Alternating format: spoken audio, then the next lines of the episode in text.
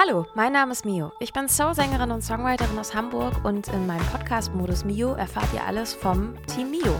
In diesem Podcast stelle ich euch die kleinen und großen Helfer hinter den Kulissen vor und nehme euch mit auf die Reise in alles, was unser Musikerleben so beschäftigt. Viel Spaß! Liebe Leute, herzlich willkommen zu einer neuen Folge Modus Mio. Ach, ich weiß nicht, wenn ihr das jetzt hört, seid ihr jetzt auch schon so in Sommerlaune. Es ist jetzt Juli. Der Klimawandel schreitet voran, das heißt, es ist überall auch ein bisschen wärmer. Noch lachen wir, in 10 Jahren vielleicht nicht mehr. Und hier klirren die Gläser, man zwirbelt sich so den 5. Aperol rein oder halt auch nicht. Also hier ist Arbeit angesagt. Also in diesem Sinne herzlich willkommen. Joscha ist wieder da, hallo.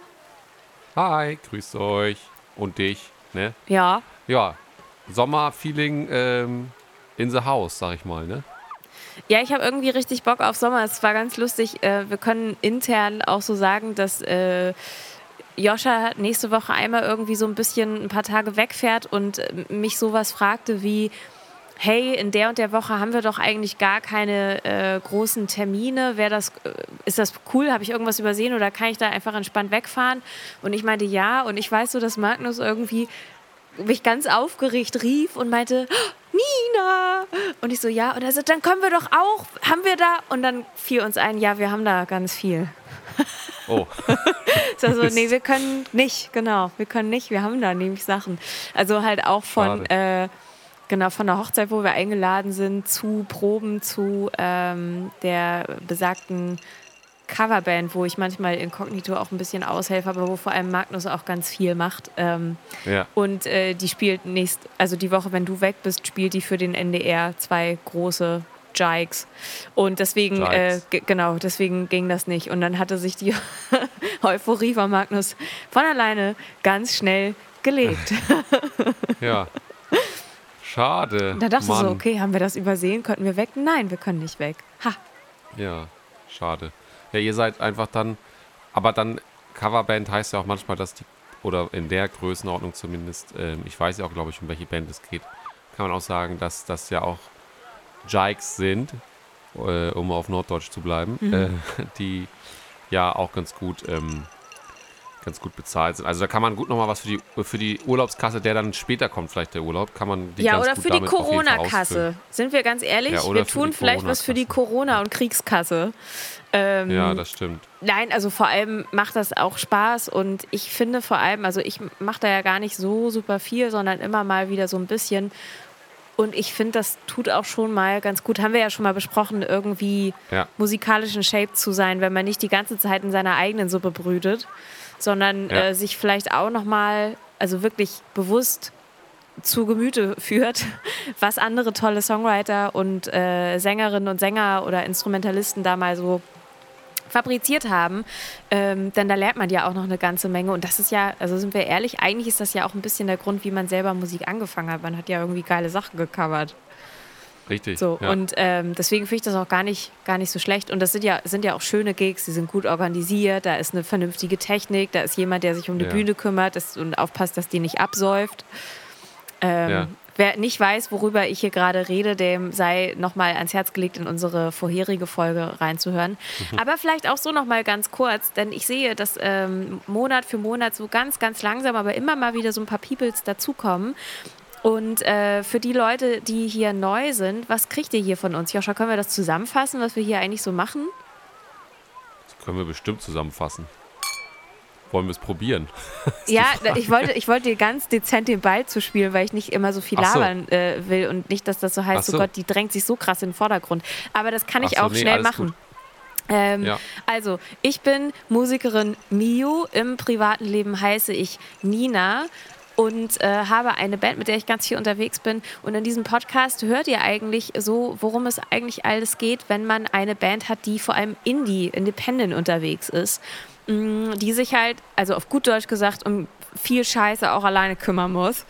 Und was es da so alles für Themen gibt, also von Songwriting, ihr werdet wahrscheinlich in anderen Folgen auch mal ganz viele Demos von uns gehört haben, zwischendurch jubeln wir euch immer mal so einen Miu-Song unter, den ihr hier so im Hintergrund meistens hört. Und wir halten euch auf dem Laufenden, was wir so alles machen, was uns beschäftigt in unserem Musikerinnen- und Musikerleben, was so als nächstes kommt. Und ja, genau, das ist eigentlich so unser ganzer Themenkomplex hier. Und wir können sagen, wir haben letzte Woche einen schönen Gig gespielt, ne? Also wir haben erst geprobt. Ja. Und mit einem Bassisten namens Fabian, Dr. Fabian, muss man sagen, der ist Musikwissenschaftler und ist mittlerweile ein hohes Tier an der Hochschule. Wir werden alle älter. Ja. Und mit dem haben wir geprobt, der ist eingesprungen und wir haben dann beim Norderstedter Kultursommer gespielt, den haben wir letztes Jahr schon mal gespielt. Das war total cool und da war auch mehr los als letztes Mal. Das heißt, die haben das, muss man ja auch sagen, bisschen geiler organisiert als beim letzten Jahr, weil da war das ganz neu und das kannten die Leute noch nicht und da gab es auch noch so Unsicherheiten mit, braucht man jetzt einen Corona-Test für alles Mögliche oder Impfung und so weiter und das ist ja jetzt schon wieder eine ganze Ecke entspannter geworden und deswegen war da schön viel los, es hat total viel Spaß gemacht und war ganz lustig und nach uns hat, das ist glaube ich eigentlich das Witzige, finde ich, weil es immer noch ein kurioses Booking auf so eine Art und Weise ist, also eine Booking-Zusammenstellung, nach uns hat Afrob gespielt. Ja. Es war ein bisschen lustig, weil man den jetzt musikalisch nicht so sehr bei uns verorten würde, genauso wie man uns auch eher nicht so bei ihm verorten würde. Ja, das stimmt. Aber man muss halt auch sagen, die haben versucht, viel abzudecken. Ja.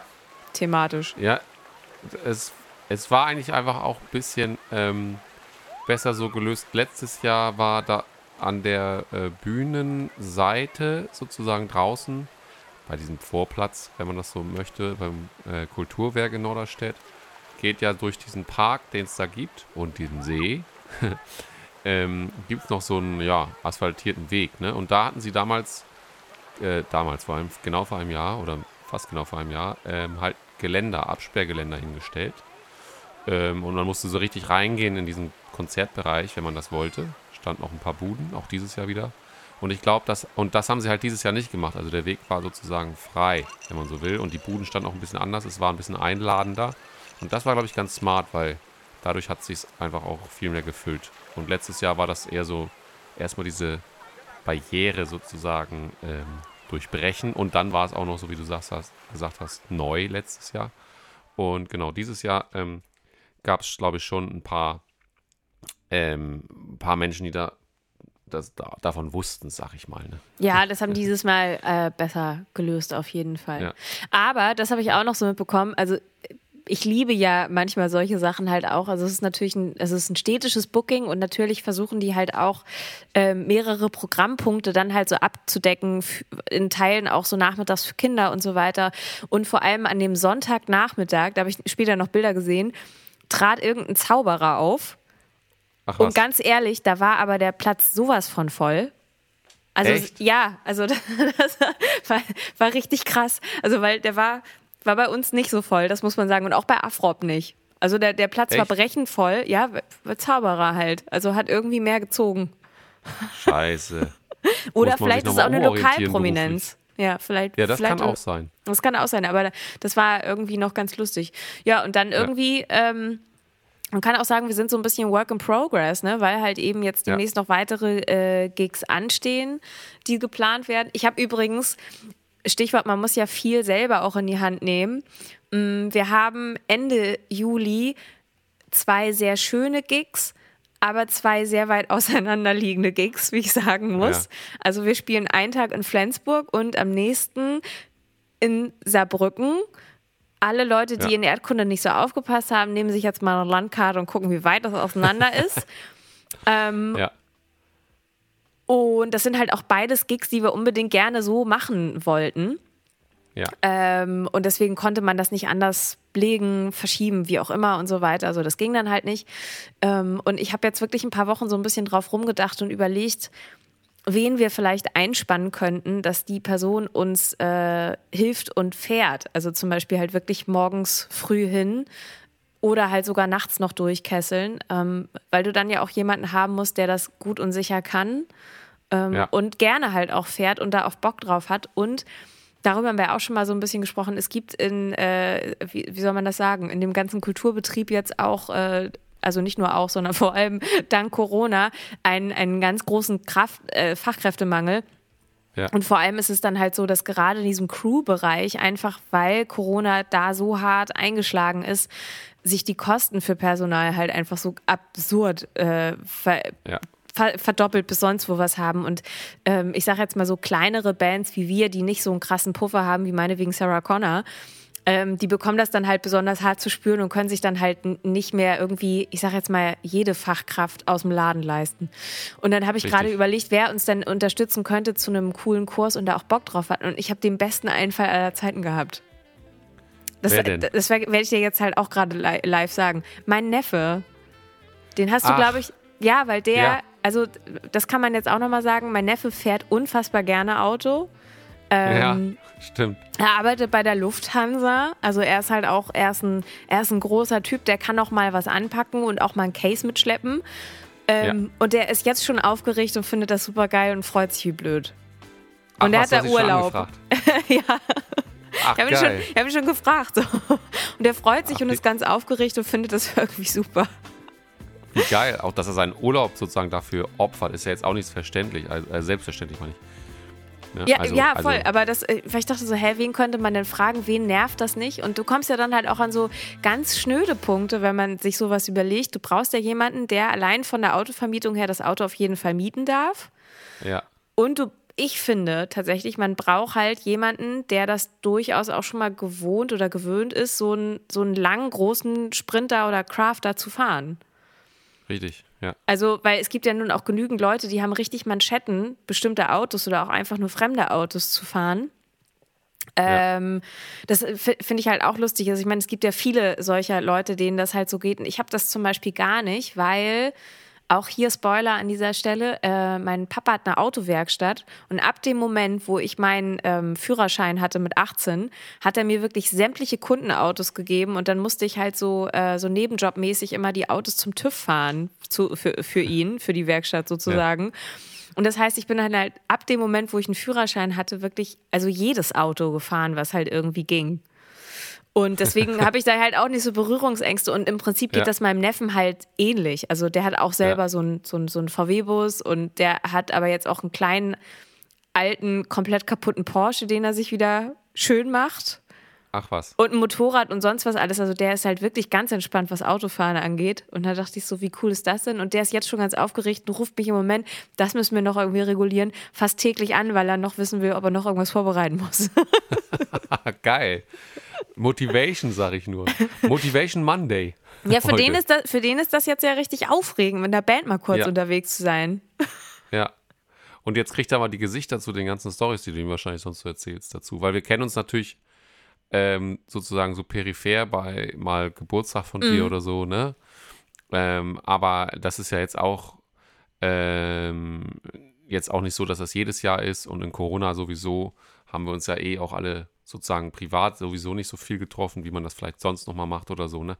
Von daher ist das schon auch schon cool, dass man den irgendwie kennt, aber irgendwie auch nicht. Also so sich gegenseitig, meine ich. Ja, das ist ganz süß. Das ist immer spannend. Ja, coole Sache. Ja, dann bin ich da auf diesen Best Bus-Driver sozusagen ever, bin ich gespannt. Kann mir gut vorstellen, dass das eine richtig coole Sause wird, Ende Juli dann mit ihm. Von mir aus auch schon mal herzliches Willkommen in dieser ganzen Truppe dann da. Genau, und dann hoffen wir mal, dass wir zusammen da eine gute Zeit haben, aber das kriegen wir auf jeden Fall hin. Also von uns aus steht da nichts im Wege und von ihm aus, so wie ich das kenne oder ihn einschätze, auch nicht. Genau, und wir haben diesen Gig gespielt am Wochenende, da wollte ich noch mal kurz nachfragen, weil du ja sowas vorhattest, ne? Du wolltest unbedingt Afrob noch sehen und dann mit einem Bollerwagen nach Hause, weil das so dicht bei ist bei euch. Alles nicht passiert. Kann ich an dieser Stelle auflösen. Also weder das Foto ist passiert, aber man muss auch dazu sagen, dass Afrob so ein richtiger Star ist. Und der hat sich, bevor er auf die Bühne gegangen ist, wirklich nicht blicken lassen. Und ich war ja dann doch auch viel vorne am Merch und habe noch mit Leuten geschnackt und so weiter. Und ich finde tatsächlich auch, irgendwie, für mich gehört das immer noch irgendwie so dazu. Also ich verschwinde eigentlich selten dann direkt nach einem Auftritt, sondern stehe meistens noch mit Leuten da zusammen. Und da waren auch teilweise noch Leute, die ich von irgendwo mal kannte oder die schon mal da waren oder die doch auch noch mal ein Foto machen wollten und irgendwie ein, zwei Fragen zu irgendwelchen Liedern hatten und so weiter. Und Ich finde das eigentlich immer cool, wenn man da irgendwie noch so steht. Und dann war noch unser Techniker Timo auch irgendwie am Start. Den haben wir auch länger nicht gesehen. Mit dem haben wir auch noch so ein bisschen geschnackert. Stimmt. Und genau, ehe man sich versah, ging dann das Konzert sozusagen los. Also und ich bin gar nicht mehr groß nach hinten Backstage gegangen. Und man kann sagen, der richtige Star, der war halt nicht so viel vorne. Was ich aber auch verstehen kann, also weil der natürlich nochmal einen anderen Andrang hat von Leuten, die dann vielleicht da immer so vorm Zaun da so hingucken und so. Ist ja auch, also ne, da will man vielleicht vor dem Auftritt auch ein bisschen seine Ruhe haben. Ich kann das auch verstehen. Deswegen ist es nicht zum Foto gekommen. Und es ist auch nicht dazu gekommen, dass ich mir irgendwie, weiß ich nicht, 5 Aperol da reingezwiebelt habe oder so, weil ich fahren musste. Ich habe jemanden anderen gehabt, der sich ein paar reingezwiebelt hat. Aha. Und dann bin ich Auto gefahren. Aber ich hab zu Hause noch ganz entspannt ein Glas Wein getrunken. Und, das kann ich an der Stelle sagen, eine sehr, sehr gute Serie angefangen, die ihr euch bitte alle anschauen müsst. Welche? King of Stonks. Hast du davon schon gehört? Nee, wo läuft das? Auf meinem Hass-Streaming-Anbieter Netflix. Aha. Der ja irgendwie alle Schaltjahre mal was Gutes macht, aber das ist tatsächlich irgendwie ganz cool. Und das ist auch, ich glaube, man muss vor allem die Produktionsfirma nennen. Das ist die Bild- und Tonfabrik, die ja halt auch, eigentlich so ein bisschen die ehemalige Produktionsfirma und Schmiede von, glaube ich, Jan Böhmermann ist. Ah, okay. Und die Filmmusik zum Beispiel hat Konstantin Gropper gemacht, also den man auch als Get Well Soon kennt. Mhm. Und es geht... Ja, wie soll man das sagen? Es ist eine Mischung aus Bad Banks, How to Sell Drugs Online Fast und Wolf of Wall Street. Also es geht eigentlich verklausuliert irgendwie um den Wirecard-Skandal. Ah, okay. Und um so Chefetagen, männliches Gehabe, Phallusgehabe irgendwie im Finanzsektor, so kann man es, glaube ich, sagen. Ja. Aber das Lustige ist, und hier komme ich wieder zum Thema Coverband.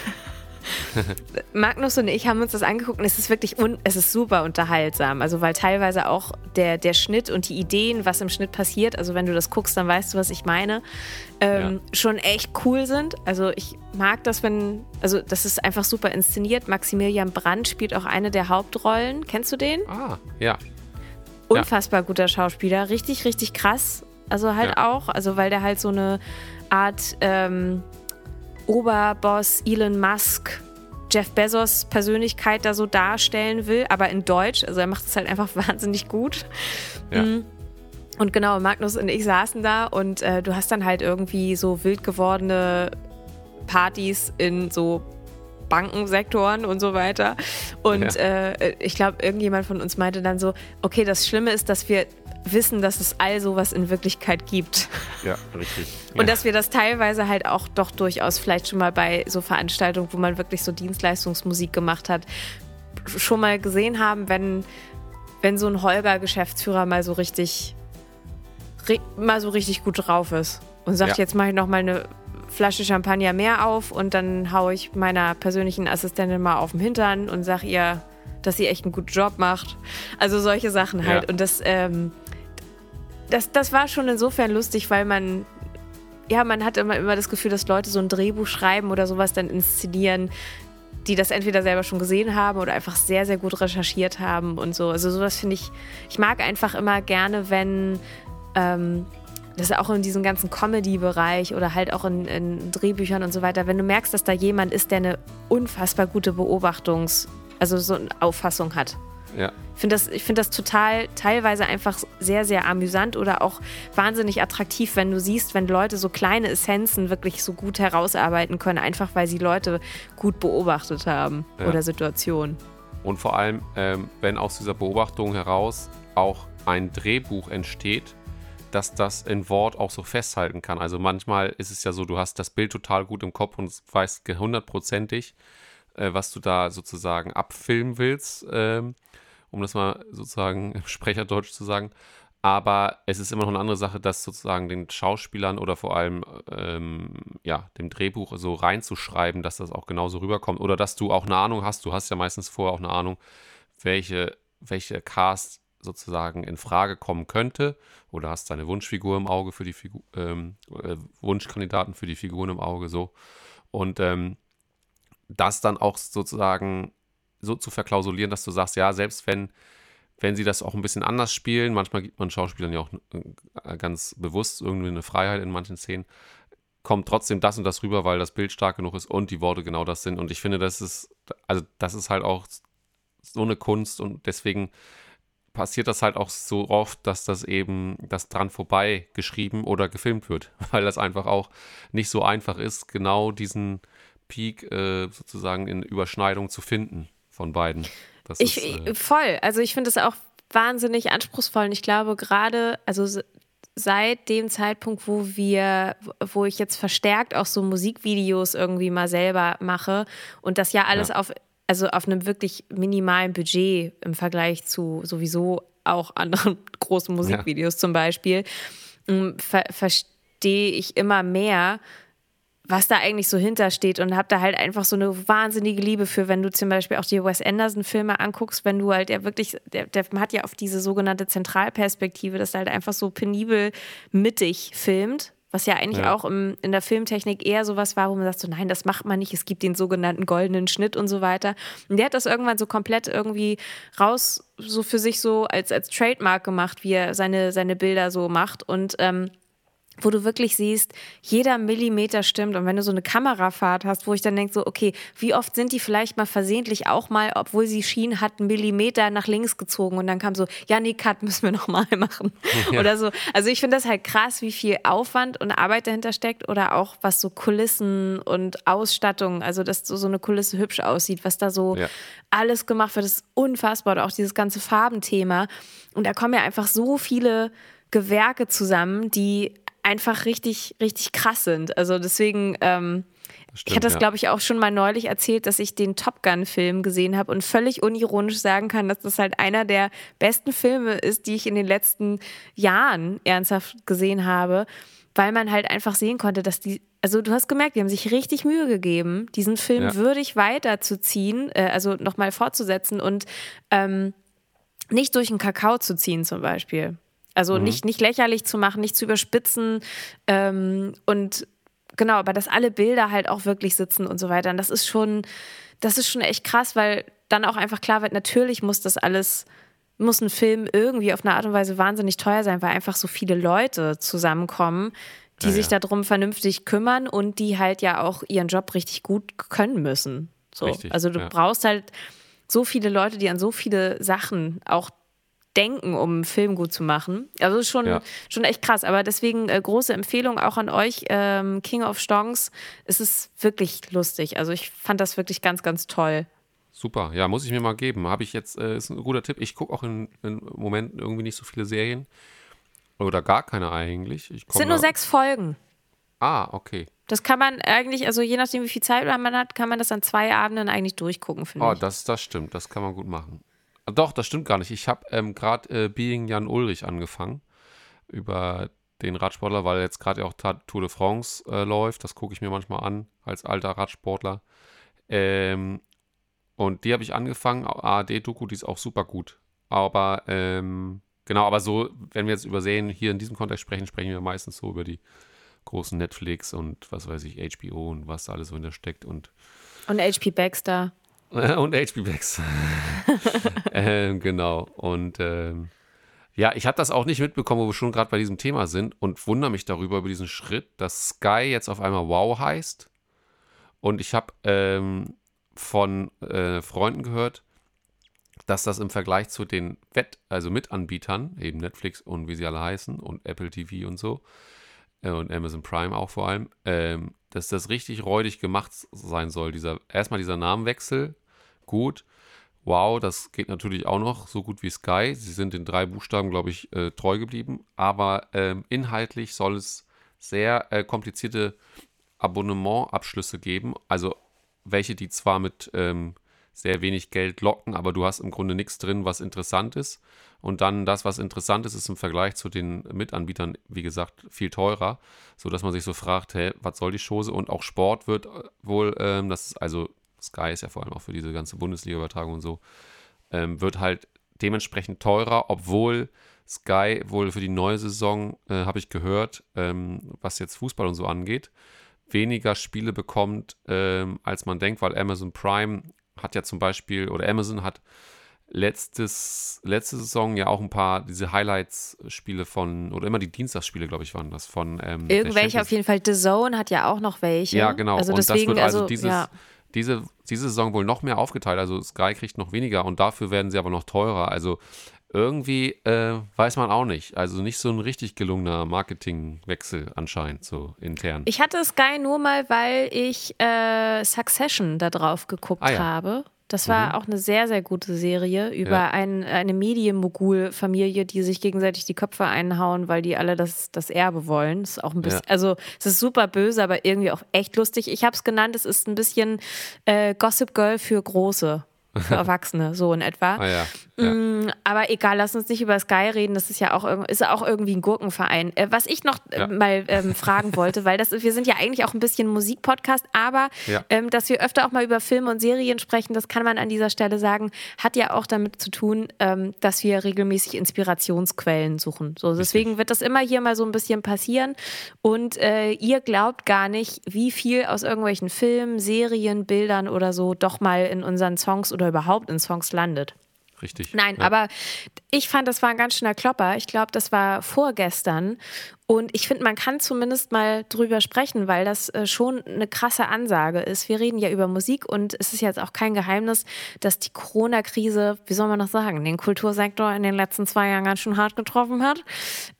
Bis auch streckenweise ganz schön doll zum Erliegen gebracht hat und jetzt gerade sehr viel anläuft. Es gibt auch hier und da Förderprogramme, auch das ist kein Geheimnis. Und jetzt im Sommer versuchen natürlich auch alle Acts und auch Veranstalter mitzunehmen, was geht, weil zum Beispiel im Winter keiner weiß, was passiert, weil es viel nachzuholen gibt. Und das führt jetzt zum Beispiel im Moment dazu, es ist das eine Thema, dass wir so eine Art, man würde betriebswirtschaftlich wahrscheinlich sagen, Übersättigung am Markt haben. Ne? Ja, also es gibt halt ganz, ganz viel Angebot. Ja. Gleichzeitig sind die Leute zögerlich, wir haben irgendwie einen Krieg vor der Haustür Europas, wir haben eine Inflation, wir haben alle Angst davor, was die nächste Gasrechnung macht. Das heißt, Leute sind zögerlich oder sie geben halt einmal im Jahr 500 Euro für Bruce Springsteen oder für Coldplay aus oder so und gehen dann halt auf viele andere kleinere Konzerte nicht. Das ist so die aktuelle Situation.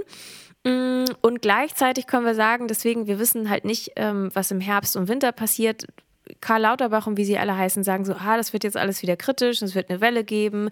Und das heißt, man kann jetzt eigentlich schon mit Ansage sagen, die Leute werden sowieso vorsichtiger, wenn es halt nicht wieder irgendwelche krassen Maßnahmen gibt, die kontaktbeschränkend sind oder halt zusätzliche Abstandsregelungen. Also auch da kann man sagen, viele der Konzertbetriebe sind halt nicht möglich, wenn du da halt einfach 30 Leute in so einen Club stellen kannst. Ja. Und ich finde, die krasseste Info war jetzt, deswegen kurze, lange Einleitung dazu, vor 2 Tagen haben Revolverheld ihre Arena-Tour im Frühjahr nächsten Jahres, also 2023, jetzt schon abgesagt. Ja. Und man hat lange so ein bisschen spekuliert, also beziehungsweise man hat so, sie haben das begründet mit Unsicherheit, alle raten davon ab und man kann nicht. Und irgendjemand hatte nochmal, als das jetzt so schnell möglich war, einen Screenshot sozusagen von der aktuellen Saalbelegung gemacht. Und wenn das sich auf andere Städte übertragen lässt, also das kann ich jetzt nicht weiter überprüfen, aber ich habe auf jeden Fall den Screenshot gesehen, dann konnte man sagen, dass halt auch so, gefühlt ein Dreivierteljahr im Voraus, ich glaube, das war schon vielleicht sogar eine verschobene Tour, das müsste man nochmal checken, bevor ich hier Blödsinn erzähle. Aber dass die Auslastung halt irgendwie doch relativ gering bei irgendwie so einem 1/3 oder so war. Mhm. Und das heißt, man konnte halt auch sagen, dass so ein großer Act wie Revolverheld halt auch ein Problem hat, frühzeitig Tickets zu verkaufen aktuell, weil das irgendwie auf alle so durchschlägt. Ich fand, dass das Argument für mich fast so ein bisschen egal war, weil, glaube ich, die Conclusion für mich fast die gleiche ist, nämlich, dass das doch ein krasses Problem ist, was sich einfach auf die ganze Branche einfach weiter ausweitet. Ne? Also egal, ob ein großer Act oder ein kleiner Act. Ja. Wie fühlst du dich dazu? Was denkst du? Ja, das ist halt bitter. Also auf diesen Rattenschwanz, auf den du ja hinaus willst, der dahinter steckt, ist halt dieses, wenn große Bands wie Revolverheld sagen, aus Corona und Unsicherheitsgründen wissen sie nicht, wie die Infektionslage ist und ob Menschen raus dürfen, ob es irgendwelche regierungsmäßigen oder auf Landesebene Maßnahmen gibt, von denen sie jetzt noch nichts wissen, die ihnen ins Kalkül reinschlagen kann. Das ist das eine, aber das ist eigentlich gar nicht so, wie du sagst, das im Vordergrund, sondern das andere ist, da auf der Ebene oder auf der Größe ist ja so eine Apparatur auch an Menschen sozusagen dahinter, die ja bezahlt werden wollen auch. Und du hattest das ja eben schon angesprochen, das spielt ja alles zusammen. Auch die müssen dann irgendwann im Winter oder auch im nächsten Jahr ja weiterhin ihre Stromrechnung und Gasrechnung zahlen, wobei wir natürlich auch nicht wissen, wie sich das da entwickelt. Anderes Thema, aber trotzdem. Und deswegen ist das immer für uns, die da sozusagen eine kleinere Indie-Band sind, ein guter Indikator, wenn große Bands, die wirklich in der Planung jetzt in den letzten 2 Jahren auch wirklich gelernt haben, wie man einzelne Punkte zu lesen hat für sich und seine weitere Tourneeplanung und so weiter. Da sind viele Leute dabei, die wirklich nur dafür da sind, zu gucken, wie kann man Sachen noch umsetzen, wie kriegt man Tickets noch verkauft, was heißt jetzt muss man manche Meldungen, die da aus der Gesundheitsbehörde, egal auf Landesebene oder natürlich auch auf Bundesebene rauskommt, wie muss man das für sich deuten in der Kulturbranche. Also da hängt ja viel mehr Personal dran, was wir zum Beispiel gar nicht haben, was wir alles selber machen müssen. Und das ist halt so ein Indikator für alles, was da drunter ist, sag ich mal, also für Bands auch wie uns, weil die stecken sozusagen das Feld ab, ne? Und die sind natürlich jetzt sehr früh, das muss man auch sagen. Man kann auch sagen, ja, ist das nicht vielleicht schon Panikmache? Aber auf der anderen Seite, wenn das jetzt stimmt, was du ja auch gesagt hast mit dieser Saalbelegung, beziehungsweise dass auch solche Bands eben nicht wissen, ob sie überhaupt 50% oder so, sag ich mal, gefüllt bekommen oder 60%, ne, am Ende dann ist das schon eine ganz schöne Nummer, weil man muss sich vorstellen, wenn jetzt wir keine Pandemie hätten, und Revolverheld und Konsorten auf der Höhe sozusagen oder auf der Ebene, nicht auf der Höhe, auf der Ebene ihresgleichen, würden jetzt nächstes Jahr auf Tournee gehen. Dann kann man relativ sicher sagen, dass die jetzt schon, beziehungsweise spätestens im September, würde ich schätzen, ausverkauft ist. Zumindest zu 98%. Und die Leute auch dahin gehen würden. So. Also jetzt mal unabhängig von Corona-Pandemie gesprochen. So war es vorher, würde ich jetzt mal behaupten. Und stimmt, glaube ich, auch. Und dadurch, dass jetzt eben wie nennt sich das nochmal, dass dieser Fachbegriff, die Leute, die sich zwar Karten kaufen, aber letztendlich auch gar nicht kommen. No-Show-Rate. Ja, genau. Also ich habe jetzt auch nochmal gelernt, also für die das noch nicht gehört haben, genau, also Leute haben sich Karten gekauft, aber gehen dann am Ende nicht aufs Konzert. Und jetzt könnte man denken, ja. Ich dachte nämlich lange so, das ist ja jetzt nicht so das riesige Problem, dann kommen die halt nicht, die haben ja so ein Ticket gekauft, aber das ist halt für die Barverkäufe, für einen Veranstalter und Location, die auch immer mit in so eine Mischkalkulation mit reinfließen, ist das halt ein richtiges Problem. Das war mir tatsächlich auch noch nicht so richtig bewusst, aber deswegen ist das Thema No-Show-Rate auch richtig krass. Ja, das stimmt. Und man muss dazu sagen, wenn das jetzt sozusagen neu angelegtes Verhalten ist, dass die Gesellschaft erlernt und im kulturellen Bereich quasi so auslebt oder neu für sich auslegt, kann man auch sagen, dann wird das noch über die nächsten Jahre sozusagen ein richtiges Problem für die Kulturbranche, wo die Kulturbranche sich auf jeden Fall, also wir auch letztendlich, neue Perspektiven überlegen muss. Und das ist die Frage, wie schnell das überhaupt umsetzbar ist von intern und so. Also das ist schon richtig. Da hängt viel, viel mehr dran, als man noch vor einem halben Jahr vielleicht gedacht hätte oder sowas, auf lange Sicht jetzt so. Also das ist, das war schon krasse Nachricht und der Indikator, der davon ausgeht oder so, dass für Bands wie uns zum Beispiel ist schon enorm, glaube ich, die Auswirkung. Ja, voll. Also ich habe jetzt auch erstmal das, ich habe das natürlich auch gelesen und war dann erst so, oh Gott, oh Gott, oh Gott, so, und jetzt bin ich mal wieder so 3 Schritte zurückgegangen vom Bild und würde das jetzt versuchen, so neutral, wie es irgendwie geht, zu betrachten und zu sagen, man kann eh nichts tun, man muss es halt abwarten. Ja, so. Das stimmt. Ich glaube, was man bei uns sagen kann, was kein Geheimnis ist, wir fangen jetzt über die Termine, die wir bis so November oder so haben, nicht groß darüber hinaus an dicke Touren im Januar oder so zu buchen. Also richtig. Das Also so weit sind wir zumindest, dass wir einfach sagen, dass das ist halt, also mir ist das Risiko, einmal ist es mir zu nervig, solche Sachen zu verlegen, und auch unserem Booker möchte ich das irgendwie nicht so gerne zumuten. Ja. Der hat sowas ja schon jetzt auch mehrfach gemacht. Und zum anderen glaube ich, ist es mir halt zu krass, wenn du halt sagen kannst, dass du halt irgendwie so Flickenteppiche hast, ne? Dann musst du vielleicht doch einen Gig absagen oder verschieben, aus welchen Gründen auch immer, und dann funktioniert eine Route schon wieder nicht und so. Ja. Und deswegen sind wir ganz ehrlich, da planen wir so ein bisschen defensiv und gucken, dass wir das dann, naja, im Moment so wie jetzt alle anderen auch, ne, halt vielleicht doch eher auf die saferen Monate so ein bisschen bündeln. Und wie gesagt, wir jammern ja auf einem hohen Niveau. Uns geht's ja erstmal super, wir spielen ganz viel, da passiert eine ganze Menge. Ja. Aber ich glaube, so ganz allgemein kann man so ein Stimmungsbild ableiten, dass das schon krass ist. Und ich habe natürlich auch den Vorwurf gehört, so von einigen Leuten aus der Branche, die da meinten, naja, dass da jetzt diese Pressemitteilung rausgeht, das verunsichert halt jetzt auch ehrlicherweise die ganze Branche, wenn das von so einem großen Act gerade ausgeht. Ja.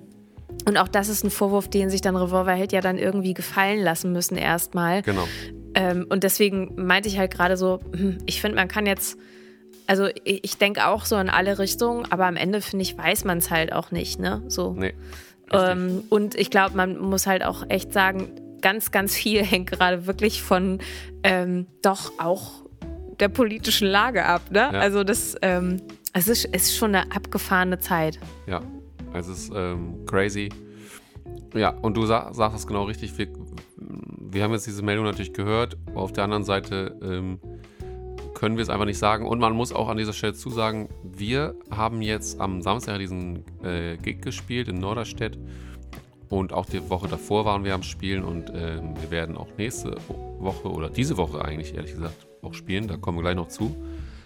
Und der Gig hat uns ja intern auf jeden Fall auch Spaß gemacht, und die Leute, die da waren, wie gesagt, wir haben ja schon gesagt, es war mehr eigentlich als im letzten Jahr, durch eine bessere Strategie des Veranstalters, waren ja auch die da waren total bei uns und musikbegeistert, also da hat man gar keinen Unterschied festgestellt, ne? Also es gibt, man muss das jetzt auch nicht sozusagen kleiner reden, als es ist, oder drastischer, also zumindest das, was wir in unserem Rahmen feststellen können. Bei uns kommen natürlich auch nicht 10.000 oder so, aber dass grundsätzlich dieses ich habe Bock auf Live-Musik und so noch unter dem Volk ist und dass die auch hingehen und so, das kann man schon auch feststellen, trotz allem, ne? Also das ist jetzt... Ja, ich glaube, es braucht halt Anschubhilfe, ja, ne? Also genau. Ich glaube, also das was ich mich, ich diskutiere über sowas ja auch leidenschaftlich gerne und mache mich damit ja dann auch manchmal unbeliebt. Aber es gibt ja dann auch Leute, die dann solche Sätze sagen, wo ich ja ganz sauer werde mit so, ja, aber wenn da keiner kommt, man kann ja auch nicht einfach alles fördern, also wenn es kein Interesse gibt. Und dann denke ich so, also jein. Also ich finde zum Beispiel, wenn es um solche Förderthemen ja manchmal auch geht, ob man zum Beispiel Veranstaltungen bezuschussen sollte oder dass man Künstlerinnen und Künstlern in der Corona-Krise ja auch irgendwie Stipendien vergeben hat und solche Sachen. Ich verstehe schon, dass das manchmal auch eher so mit leichtem Argwohn beurteilt wird, aber in der Klassik ist das gang und gäbe. Also wenn man nur danach gehen wollte, was das Publikum angeblich möchte, dann wären ganz viele Klassikhäuser schon mäusetot. Ja. So, da sieht man aber den Bildungsaspekt. Und dann gibt es halt noch zwei Sachen. Das eine ist halt, in einer absoluten Krise mit einem Rotstift zu kommen und dann zu sagen, ich gucke jetzt mal, was sich lohnt, ist halt kompletter Nonsens. Richtig. So ist es halt einfach überhaupt nicht zu beurteilen. Und dann ist ja auch noch wirklich die Frage, und das muss ja eine Gesellschaft, muss sich diese Frage stellen, was möchte eine Gesellschaft, was an Kultur mit und nach einer Krise noch da ist. Ganz genau, ja.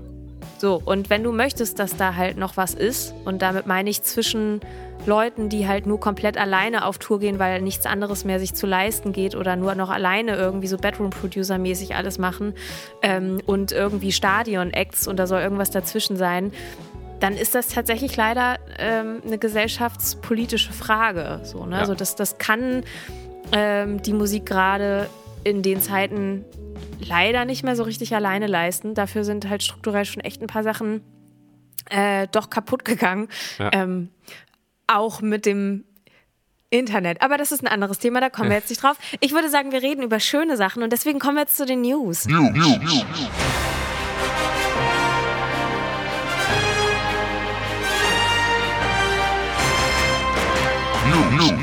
Ich habe zwei Sachen zu sagen. Sie. Also, das eine, Joscha, das hast du bestimmt auch schon gemerkt, wir hatten einjähriges Jubiläum von unserem Song The Reminder. Ja, das habe ich gemerkt. Und ich finde... da kann man jetzt auch nochmal einen Reminder an euch setzen, dass ihr euch vielleicht den Track mal anhört und vor allem das dazugehörige Video anschaut. Ja. Und auch das ist noch eine Empfehlung. Wir haben im letzten Jahr dazu einige Podcast-Folgen gemacht, die wirklich sehr hörenswert und emotional geworden sind. Für euch, die den Track noch nicht kennen, The Reminder ist ein Statement unsererseits gegen das Verfälschen und Relativieren von Geschichtsereignissen und ein Statement auch gegen rechte Tendenzen in unserer Gesellschaft, so kann man es, glaube ich, zusammenfassen, inspiriert dadurch, dass im letzten Jahr, früher vor allem einfach ganz viele Querdenker und sogenannte Corona-Spaziergänger durch die Welt gelaufen sind und gesagt haben, sie leben alle in der Diktatur und fühlen sich wie Sophie Scholl, und das fanden wir ganz schlimm, wir finden das immer noch schlimm und wir finden das vor allem falsch und vor allem auch wichtig, dass man das nicht unwidersprochen im Raum stehen lässt. Ja, richtig. Und deswegen haben wir diesen Song geschrieben und dazu ein Video gemacht mit Zeitzeugen aus der NS-Zeit und auch aus der, ein ehemaliger Gefangener aus der DDR-Diktatur, das kann man auch so sagen. Ja. Und das Video lohnt sich anzuschauen und vor allem deswegen auch die Podcast-Folgen zu hören, weil wir da auch, oder weil ich da Interviews mit einigen der Zeitzeugen gemacht habe. Das waren Gespräche, die ich mein Leben lang nicht mehr vergessen werde. Das glaube ich auch, ja, das kann man so zusammenfassen. Und weil wir jetzt schon so schön drüber gesprochen haben und das ja wirklich auch ein wichtiges Jubiläum ist, auch musikalisch von uns, hören wir da jetzt einfach nochmal rein.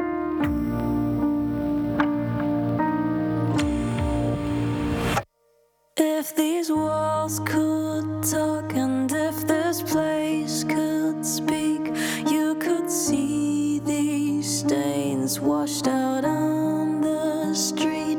If the echo would resonate with you, I could let it go and go home. But if I will be gone, it would all fade away. And if I close my eyes, it comes all back again. I don't want to go home. I don't want to go home. The reminder seems to be obsolete. He got old, unpleasant, too concrete. And the thought comes up, come and skip a beat. You seem stuck like a record on repeat. But if I will be gone, it would all fade away. And if I close my eyes, it comes all back again. I don't wanna go. Ja, Das ist ganz lustig. Wir haben neulich, als wir den Song mal wieder live gespielt haben, und das auch wirklich, ich glaube, das war in Wilhelmshaven. Vielleicht habt ihr in der letzten Folge reingehört, das war ja so wetterbedingt doch irgendwie eher ein schwieriges Unterfangen. Und vor allem, als wir dann wieder angefangen haben und man dann kurzzeitig dachte, naja, nach dem Gewitterschauer, wer steht denn da jetzt noch? Ja, stimmt. Es sind dann auch immer mehr Leute gekommen und ich dachte erst, es wäre vielleicht nicht so passend, das Stück zu spielen. Und es gab manchmal auch in unserem Konzertleben ein paar Situationen, wo man sich unsicher war, das Publikum vielleicht nicht so richtig lesen konnte oder so. Und ich kann das so ganz ehrlich sagen, ich habe zwischendurch schon mal echt Respekt davor gehabt, das Lied zu spielen, weil das immer mit einer dazugehörigen Ansage eigentlich kommt, damit die Leute auch verstehen, worum es in diesem Lied da geht. Richtig. Und ich hatte in meinem Leben schon öfter mal auch das Gefühl dann jetzt so, oh Gott, gleich kommt irgendjemand, will mir eine Diskussion über das Impfen anfangen oder beschmeißt mich mit Eiern oder ruft irgendwas Nerviges dazwischen und so weiter. Aber man muss auch sagen, bisher war wirklich in jeder Stadt und immer diese Sorge unbegründet. Richtig, genau. Das ist nämlich. Und wir haben neulich auch mal gedacht, ob das vielleicht eher was über uns aussagt, dass wir so eine Sorge davor haben oder sagen wir so über das Bild, was in der mittlerweile vermittelt wird, wie viele von es diesen, Entschuldigung, Idioten dann halt auch gibt. Ja. Und wie richtig dann doch eigentlich, also richtig sage ich jetzt wirklich komplett subjektiv, die Gesellschaft doch in der Masse eigentlich tickt. Ja, genau.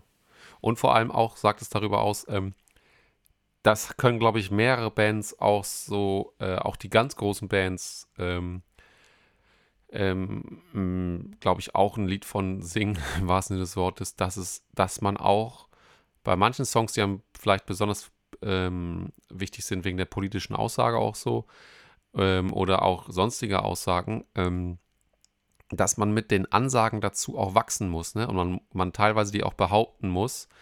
Also nicht in dem Sinne, dass man sie gegenüber einem Publikum behaupten muss, sondern gegenüber sich selbst, dass man das einfach, egal wo man ist, halt macht, weil das zum Song dazugehört. So. Und das ist ja genau dieser Gedankenprozess, den du da aber gerade angesprochen hast, der ist ja halt auch sehr sehr nachvollziehbar und muss halt auch weiterhin noch wachsen. Ne? Da kann man mal sehen, dass eben es nicht gelogen ist, dass man sagt, mit manchen Songs muss man nicht spielerischer Natur, das fällt uns ja nicht schwer, aber du vor allem jetzt auch mit der Ansage auch noch länger zusammenwachsen und die eben auch sozusagen überall, egal wo man ist, behaupten, wenn man den Song denn halt spielt im Set. Voll. Genau. Also ich finde, live geht, genau, also das Lustige kann man auch noch so sagen aus sozusagen einer Geschichte, ein Jahr Reminder und auch der dazugehörigen, ja wie soll man das sagen, Öffentlichkeitsarbeiten, auch Berichterstattung, die da so mit einherging. Ich habe ja schon einige Male auch in diesem Podcast erzählt, dass meine Impressumsadresse auf meiner Website nicht meine Privatadresse ist, aus Gründen. So, also es ist eine postalische Adresse, es ist juristisch alles fein, jemand, der mich abmahnen will, das wird nicht funktionieren, man erreicht mich da, es ist eine ladungsfähige Adresse, aber es ist halt nicht meine Privatadresse. Und darüber bin ich auch ganz dankbar und ich weiß gar nicht, neulich war ich wieder Post abholen und habe eine Postkarte gehabt. Ich weiß gar nicht, hattest du das gesehen, Joscha? Eine Postkarte, wo dann jemand hat sich wirklich die Mühe gemacht und diese Postkarte postalisch mit Porto an mich geschickt, wo ich dann auch dachte, okay, du hättest auch einfach einen wütenden Internetkommentar verschicken können, hat auch gereicht. So. Ja. Aber da stand dann sowas wie, sehr geehrte Frau Miu, also das war dann halt auch sowas. Ja. Und dann vielen Dank für 2 Jahre systemtreue Impfpropaganda, bla bla bla. Und dann stand so also noch so ein Bullshit wie, ich wünsche Ihnen nur das Schlechteste und das Karma wird Sie holen. Und dann darunter stand, ein ehemaliger Bürger dieses Landes, also wahrscheinlich jetzt Reichsbürger, ne, so. Aber also sowas kriegt man dann halt auch. Also man muss sagen, das ist... wir hatten damals auch bei der Veröffentlichung sehr viel mehr Angst, ob da uns jetzt ein Querdenker-Mob da irgendwie um die Ecke kommt und das ist nicht passiert. Ja. Und das war jetzt auch die erste und einzige richtig heftige Reaktion sozusagen. Ich habe natürlich doch 1, 2 Leute auch in meiner Facebook-Freundesliste gehabt, die mich dann entfreundet haben oder ich sie, weil man gesehen hat, man ist in der Corona-Krise vielleicht moralisch jeweils anders abgebogen. Ja. Aber ansonsten ist da nichts passiert.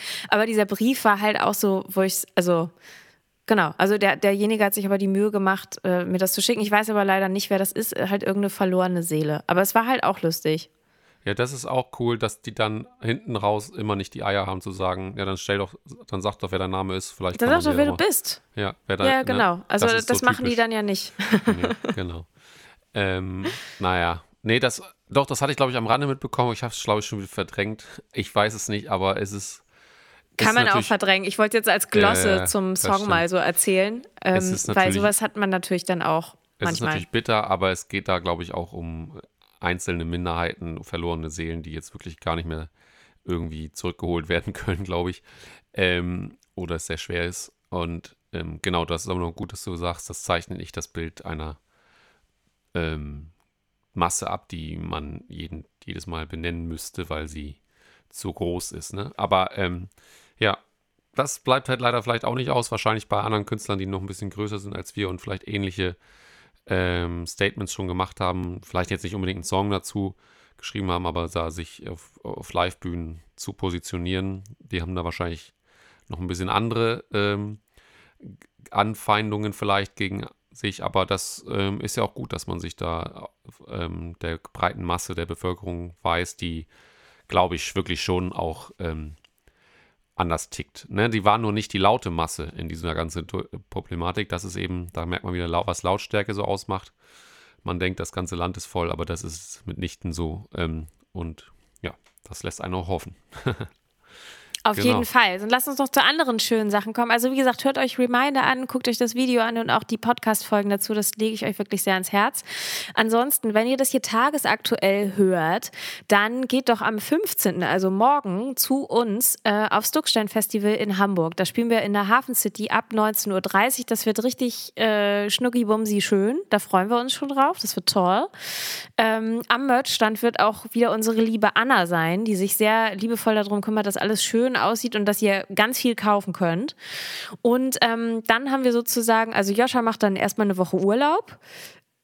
Ich mache Cover-Action mit all den Guilty Pleasure-Songs, die ich sonst nicht spielen darf. Und dann, das könnt ihr euch nämlich auch schon mal merken, am 30.07. spielen wir in Flensburg bei der NDR Sommertour. Das wird richtig geil und richtig groß und das kostet nichts, da müsst ihr alle hinkommen. Und am 31.07. spielen wir in Saarbrücken bei Sonntags am Schloss. Richtig cool. Also das sind unsere Juli-Termine. Ja, genau. So. Ja, das wären jetzt so die News.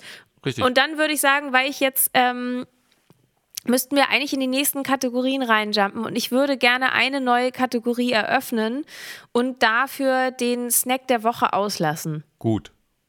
Und die neue Kategorie ist... Also zumindest, wir können das ja tauschen, immer nur, wenn es da wirklich was Neues gibt, aber es gibt halt ein bisschen was Neues und ich muss auch ein bisschen was davon erzählen. Hier kommt Jiggys Katzentagebuch. Also, es ist ja schon ein Running Gag. Viele von euch wissen, ich habe eine Katze. Diese Katze begleitet mich und die Band und auch den Gitarristen vor allem zu Hause. Sie ist ein tolles Entertainment-Tier, aber vor allem ist sie halt auch, was soll man sagen, ein Subventionsgrab. Also sie ist privat versichert über mich und hat, ich will nicht sagen ständig was, aber regelmäßig was. Und jetzt muss man sagen... Das hatte ich auch schon irgendwie vor ein paar Wochen erzählt. Sie hat irgendwie über so einen bestimmten Zeitraum doch ganz schön viel Gewicht verloren. Also so viel, dass man sagt, oh, das muss man mal irgendwie abchecken lassen beim Tierarzt. Ja. Und dann wurde ihr Blut abgenommen und da war dann das Ergebnis, wie Sie sehen, sehen Sie nichts. Ja. Und dann wurde gesagt, oh, jetzt brauchen wir einen Ultraschall. Und da waren wir jetzt neulich. Ah, ja. Und der Ultraschall hat auch gesagt, wie Sie sehen Sie nichts. Ach, was. Und das Ergebnis ist jetzt, also, weil das geht aber noch weiter. Das Ergebnis ist, sie hat jetzt eine Wurmkur gekriegt, weil man vermutet, vielleicht hat sie irgendwie, war sie ein bisschen verwurmt und irgendwie so parasitenmäßig hat sie Gewicht verloren, weil die Würmer halt ihr Futter mitgegessen haben. Ja. Aber beim Ultraschall und Abhören wurde noch bemerkt, dass meine Katze auf irgendeine Art und Weise jetzt auch noch Herzgeräusche hat. Das müsste man mit einem weiteren Ultraschall mal abklären. Also, ich möchte sagen, ich habe das meiner besten Freundin erzählt mit der Katze und ihr erster Kommentar war, vielleicht müsst ihr akzeptieren, dass sie alt ist, würde man sie jetzt nicht sonst einschläfern. Ja. Und das fand ich insofern, also ich musste ihr dann erstmal erklären, dass diese Katze ja grundsätzlich gut drauf ist. Und wenn dir halt ein Tierarzt sagt, man muss halt mal gucken, was sie hat. Ja. Also auch allein nur, damit man weiß, ob sie überhaupt Schmerzen hat oder so. Und dann würde man im Zweifel ja sowieso tätig werden. Dass ich kann sie ja jetzt nicht einfach mit irgendwelchen Herzgeräuschen oder mit Gewichtsverlust, ich kann sie ja nicht einfach so rumlaufen lassen und sagen, naja, dann irgendwann krepiert sie halt irgendwie schmerzvoll in der Ecke, sondern man muss ja immer einmal checken, was sie dann hat. Nur, es wird halt nicht langweilig mit ihr. Ja, das ist das Katzen-Update diese Woche. Crazy. Also ganz ehrlich, vielleicht fühlt die sich auch einfach dazu wohl in diesem Krankenhaus. Dass sie halt in dem Moment, wo sie da liegt und der eine Ultraschall sagt, hier ist nichts, sie so sagt, Moment mal, mir fällt noch was ein, ich könnte noch was machen und auf einmal ist da doch was und der Arzt sagt, da müssen wir noch mal ran, weil es ist ja so, wir kennen das auch aus anderen Krankenhäusern, wenn die was finden wollen, dann finden die auch was, ne? Also das ist so. Ich hab das ja schon mal gesagt. Ich glaube, meine Katze guckt sich den Leistungskatalog dieser Tierklinik an und sagt so, was hatte ich noch nicht? Ultraschall. Richtig. So ungefähr. Also deswegen bin ich diese Woche wieder da und nächste Woche gibt's nochmal die Kategorie von Jiggys Katzentagebuch. Das kommt jetzt nicht jede Woche, aber nur immer, wenn was Lustiges ist, so natürlich. In etwa. Ja. Naja, aber dann würde ich doch sagen, gehen wir doch vielleicht einfach zum Song der Woche, oder? Ja, genau, das machen wir. Und, okay, fängst du an? Ja, es ist so ein kleiner Nachtrag zu dem, was wir letzte Woche hatten, weil da hatte ich ja noch nicht ins neue Paolo Nutini-Album grundsätzlich reingehört, ne? Sondern ich hatte nur so sag an, und du hattest ja sozusagen dein Lieblingssong war ja. Achso, jetzt habe ich das falsche Album. Naja, gut. Irgendwas mit Echos, ne? Gott, das war jetzt peinlich.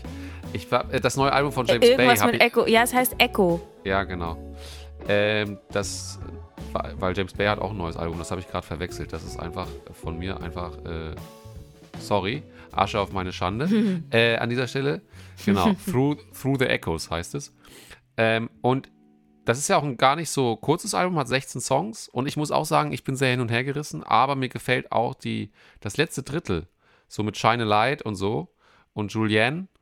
Das sind so Songs, die finde ich gar nicht mal so schlecht. Julianne fand ich auch gut, ja, grundsätzlich. Aber irgendwann ist er mir da abgebogen und hat mich verloren. Genau. Also aber es lohnt sich, um mal da reinzuhören, um da kontrovers auch mitdiskutieren zu können. Und ebenso komme ich jetzt zu dem, was mich jetzt eben so rausgehauen hat. James Bay hat nämlich auch ein neues Album, das da Lieb heißt. Und das ist nämlich auch sehr, sehr viel poppiger und so hat er aber auch gesagt, dass es poppiger um die Ecke kommt, muss man dazu sagen, als man ihn sonst so kennt. Und da bin ich auch gerade noch nicht so richtig, weiß ich noch nicht, was ich davon halten soll. Ich bin noch nicht ganz durch, deswegen würde ich jetzt auch noch mal keinen Song sagen, aber ich möchte nur den Leuten jetzt sozusagen in dieser Kategorie sagen, hört mal rein in die Alben von Paolo Nutini und James Bay, die neuen, weil ihr könnt kontrovers über Musik diskutieren und es auch kontrovers hören, habe ich gehört. Also ist mir aufgefallen, meine ich. Nicht habe ich gehört, sondern ist mir aufgefallen, dass man Künstler, die man sonst ganz anders im Ohr hat, auf einmal nochmal neu lernen muss. Weil der Impuls ist ja immer da, dass man sagt, das ist was ganz Neues, finde ich scheiße, jetzt verliert er mich, so wie du das über Beyoncé gesagt hast. Aber, sorry. Nein, sie hat mich aber wirklich verloren. Ja, aber man muss vielleicht auch manchmal so wie du das eben bei einer anderen Thematik gesagt hast, 3 Steps zurück. Man muss vielleicht auch mal einen Step zurückgehen und mal so sagen, warum dieser Wandel? Hätte es auch woanders hin sich wandeln können und so. Und da bin ich nämlich bei James Bay so, dass ich so sage, ja, also warum denn nicht? Aber auf der anderen Seite auch so, warum denn gleich so poppig? Also so richtig nur, also nicht 0815, sondern so richtig Pop. Der klingt sozusagen, das Album klingt so ein bisschen wie Shawn Mendes, was ja nicht schlecht ist, weil Shawn Mendes ist cool. Aber Shawn Mendes hat halt einen ganz anderen Style sozusagen und da würden die Songs halt anders klingen. Und er ist sozusagen so James Bay, der auf Shawn Mendes macht. So könnte man das vielleicht sagen. Und welchen Song empfiehlst du davon? Also ich kann bis jetzt noch gar nicht so richtig was empfehlen, weil ich noch nicht so richtig reingehört habe. Ich kenne die ersten 3 Songs und ich finde eigentlich den ersten gar nicht so schlecht. Give Me the Reason. Das geht eigentlich ganz cool los, aber Save Your Love ist auch okay. Aber ich finde es halt manchmal textlich auch nicht so richtig überzeugend. Und das ist das, was du letztes Mal auch so sagtest, das ist immer irgendwie verflossene Liebe oder neue Liebe und wird dann halt auf diese Pop-Art. Ich finde es halt echt, also Text, ja genau, ich finde Textebenen bei Songs ist echt ein Thema, ne? Also das ist auch das, womit ich regelmäßig am meisten kämpfe und auch gerne mit so tollen Leuten wie Magnus oder so zusammenarbeite, weil ich immer noch gerne jemanden brauche, der vielleicht irgendwas, was ich denke, geiler verbalisieren kann oder noch ein anderes gutes Bild und so weiter dafür hat, weil ich eben nicht will, dass es zu platt ist, aber es soll natürlich zugänglich sein. Deswegen finde ich, es sind gute Texte echt eine krasse Sache und genauso. Im Englischen finde ich das gar nicht so doll, aber im Moment wäre mir im Deutschen, so und auch sorry, dass ich das so salopp sage, ne, aber wäre mir im Moment echt überall und auch teilweise in Interviews um die Ohren knallt, was alles toxisch ist, finde ich, dass man mit diesem Begriff auch ein bisschen inflationär umgeht und ich glaube, wenn man wirklich sagt, man hat eine so riesige Ungerechtigkeit erfahren und die wirklich im Prinzip nur von der Gegenüberperson sozusagen ausgeht, ich finde, das ist halt auch eine Ansage, wenn man sich so aus dem Fenster lehnt, dass das so ist. Ja. Also ich finde, das ist eine Fallhöhe. Ne? Also das hat, ich meine, Adele hat das mit 21 gemacht. Ja. Aber ich glaube, ich kenne auch niemanden, der ein gebrocheneres Herz als Adele hatte. Und ich finde zum Beispiel, jetzt nehmen wir ein anderes Beispiel zum Thema Herzschmerz-Songs, wo ich finde, dass die Textebene also wirklich unfassbar gut getroffen ist für so eine vertrackte Situation, aber trotzdem nicht anklagend ist. Es gibt von Damien Rice einen Song, der heißt I Don't Wanna Change You. Mhm.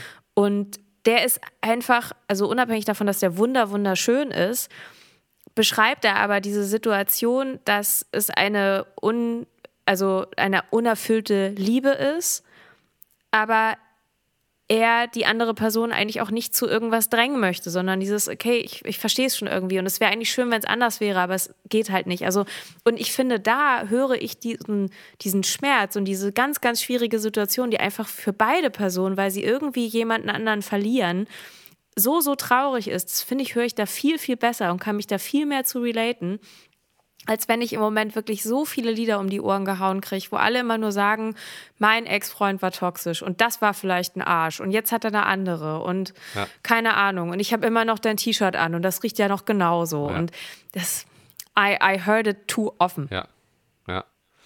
Das war jetzt Miu-Rant. Ja. Genau, wenn ihr solche Sachen in meinen Songs finden wollt, könnt ihr das gerne machen. Aber ist das ihr werdet auch irgendwas finden, was ihr blöd findet. Ist das dein Song der Woche dann, Damien Wright? Ja, dann nehme ich den. Ja, ich switche nochmal. Cool. Weil das ist wirklich ein gutes Beispiel für einen tollen Herzschmerz-Song, ja, der nicht anklagend ist. Ja, sehr gut. Finde ich gut, dass man den mal so droppt und auch dabei bleibt, weil vielleicht hast du jetzt vielleicht noch was anderes gesagt, aber dann nochmal, wie heißt, also Damien Wright und wie heißt der Song? I Don't Want to Change You. Yes. Das ist aus dem, ich weiß nicht, ob er mittlerweile noch ein anderes Album rausgebracht hat, aber das ist eins der letzten, das heißt My Favorite Faded Fantasies. Cool. Großartig. Sehr gut. Also was Streichersätze angeht, richtig heftig. Kenn ich auch noch nicht, höre ich rein, weil wie man sowas gut auch im Englischen ausdrückt, das finde ich auch mal interessant und das muss ich mir auch mal geben, auf jeden Fall. Ja. Das war's von uns schon wieder, ne? Ich würde sagen, dass das war's. Wir dürfen jetzt an dieser Stelle Joscha einen schönen Urlaub wünschen, weil Joscha macht jetzt einmal hier die Flossen hoch. Thanks. Ja, einmal mache ich noch morgen mit euch den Gig spielen, wenn ihr das hier tagesaktuell hört. Und danach. Stimmt. Danach mache ich einmal Flossen auf die Tasten und dann Flossen hoch. Richtig, genau. Und dann gucken wir mal, was nächste Woche, wer dann mit mir den Podcast macht. Da suche ich mir noch irgendwas aus, was da so passieren wird. Stimmt, super. Und ansonsten vielen Dank fürs Reinhören. Ich wünsche euch eine schöne Woche. Vielleicht sehen wir uns. Wenn wir uns nicht sehen, dann seid doch so cool und guckt mal bei uns bei Patreon ein. Da könnt ihr ganz viele Demos und Noten und Live-Mitschnitte und so weiter schon kriegen und exklusive Releases. Oder seid so lieb und streamt uns ganz, ganz fleißig. Das hilft uns. Oder, genau, bewertet doch mal unseren Podcast, damit er noch mehr Leuten angezeigt wird. Haha. Richtig. Insofern, wir wünschen euch eine schöne Woche. Bis dann, ciao. Bis dann, tschüss. My roots and fall down. Shake it off and get back up. And I'm working so hard to make it look easy. To make it look easy, easy, easy. And I'm working so hard to make it look easy. To make it look